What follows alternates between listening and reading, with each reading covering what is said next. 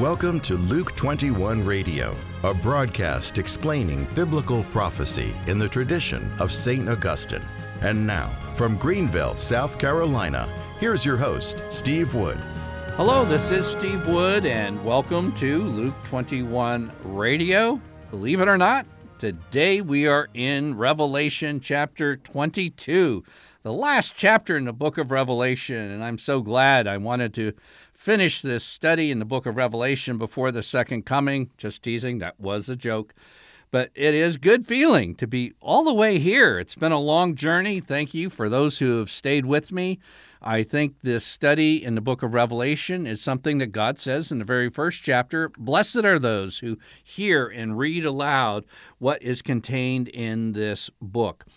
Today we're going to tackle a very difficult subject regarding a saying in Revelation 22 where Jesus says, I am coming soon. And not only does he say it once, he says it twice, and then he says it a third time. I'll read those three passages. Revelation 22 and verse 7, Behold, I am coming soon. Blessed is he who keeps the words of the prophecy of this book.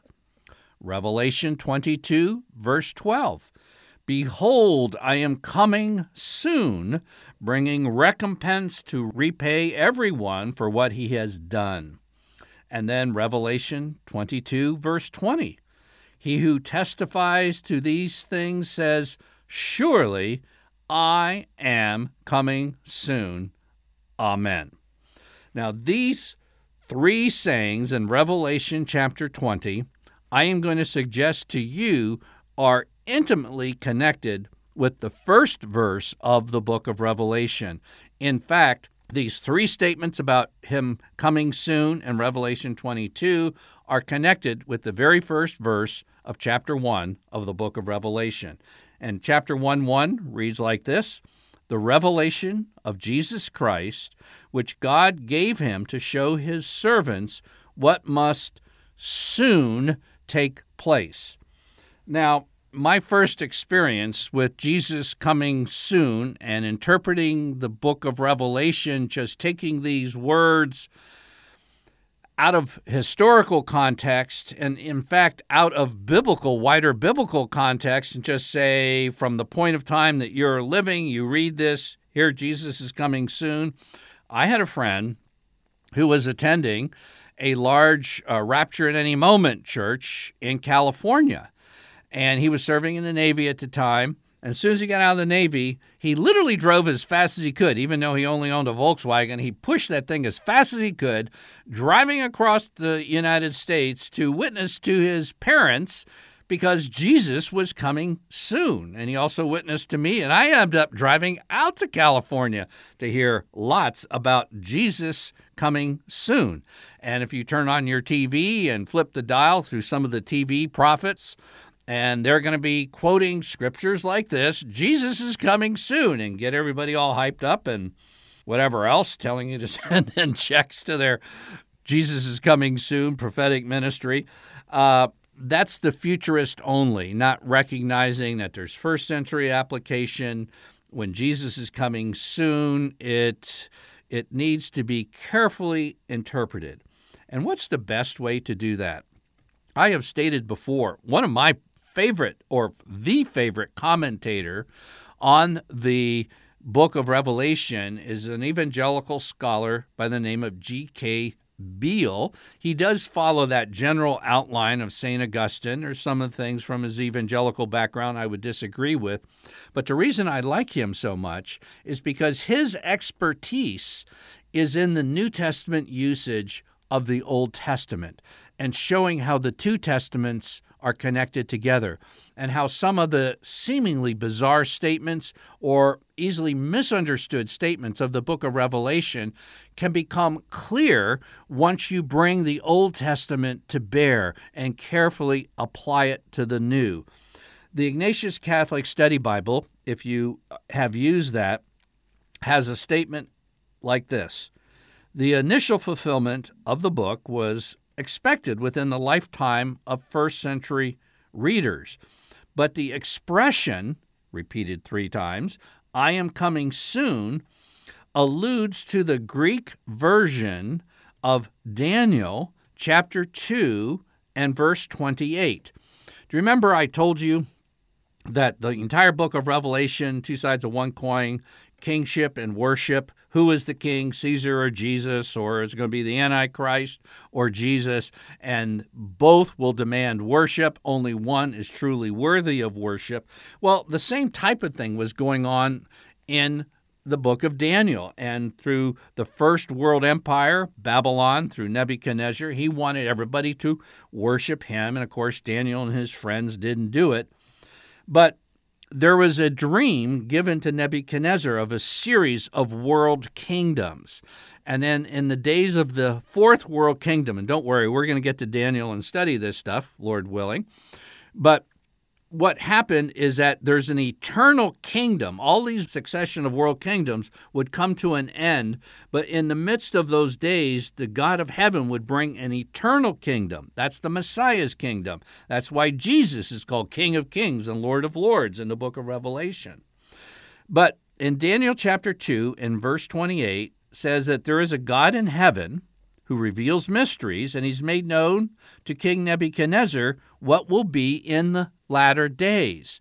And by the latter days, he's referring to that period when the final messianic kingdom will come.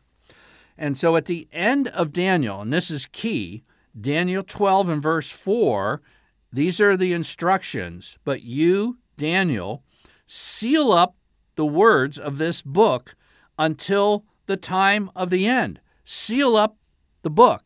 In other words, this succession of kingdoms is going to come after you, Daniel, and this is for the latter days, and so seal it up. It's not going to apply to your day fully. But then we get to Revelation chapter 22, and St. John hears this. Do not seal up the prophecy of this book, for the time is near.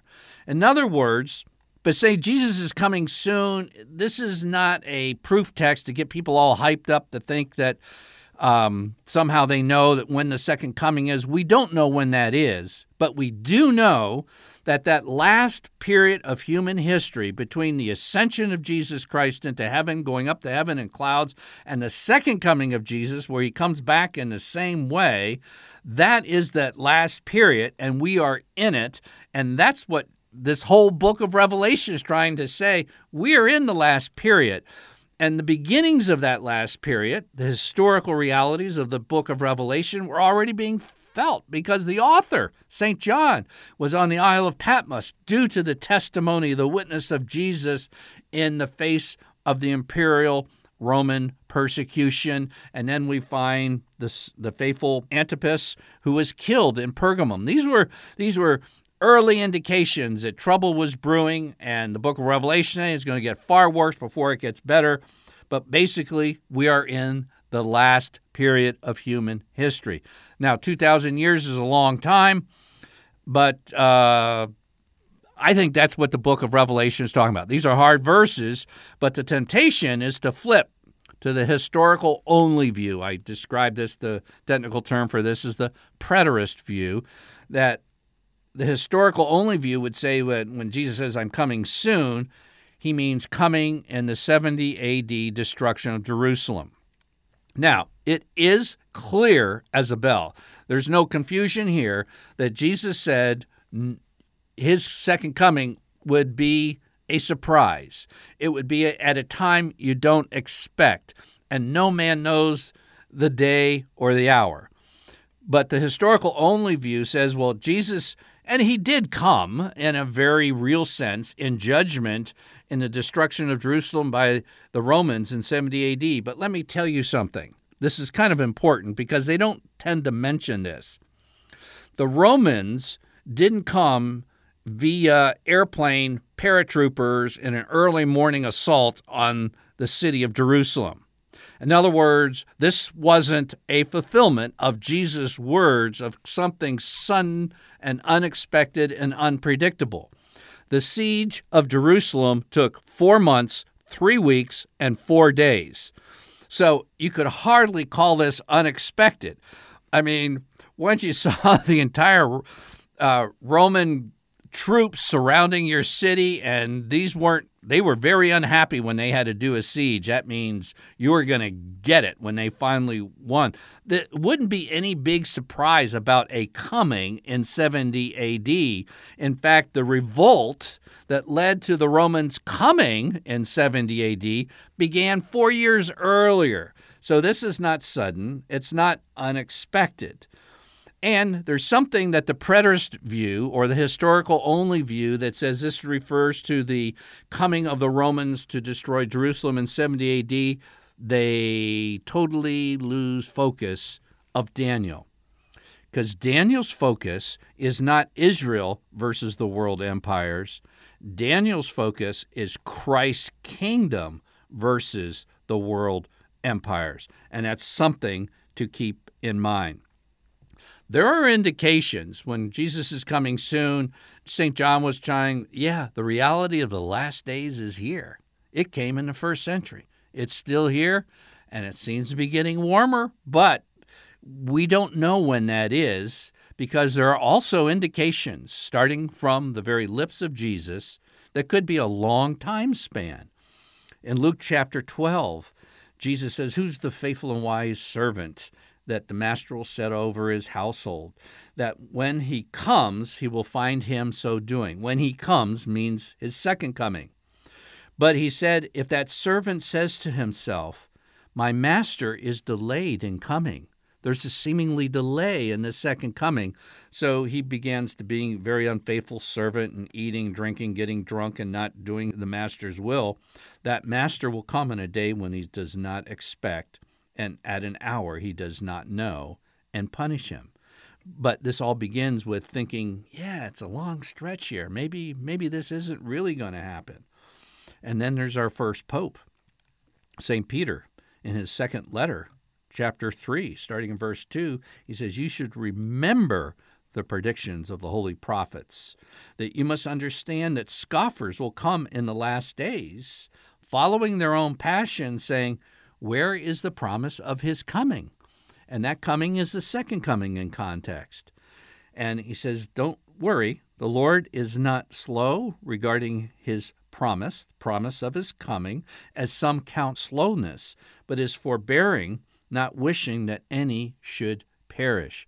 So it's been a long stretch. There was kind of a long stretch with the flood of Noah. It took 100 years to prepare between the time of the warning and the time the flood came. But the flood came in the year that Methuselah died. Methuselah was the longest living human being that ever lived, 969 years. But God was wishing that people would come to repentance.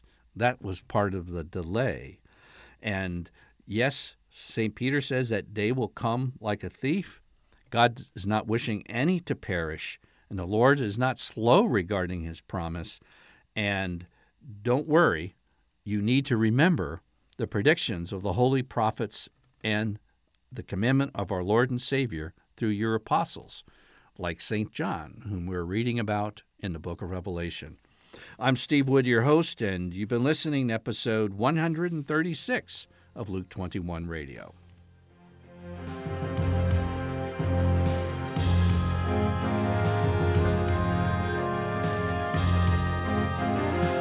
Luke 21 is a radio outreach of Family Life Center International. To learn more about biblical prophecy and to order copies of Luke 21 broadcasts, visit us online at luke21.com.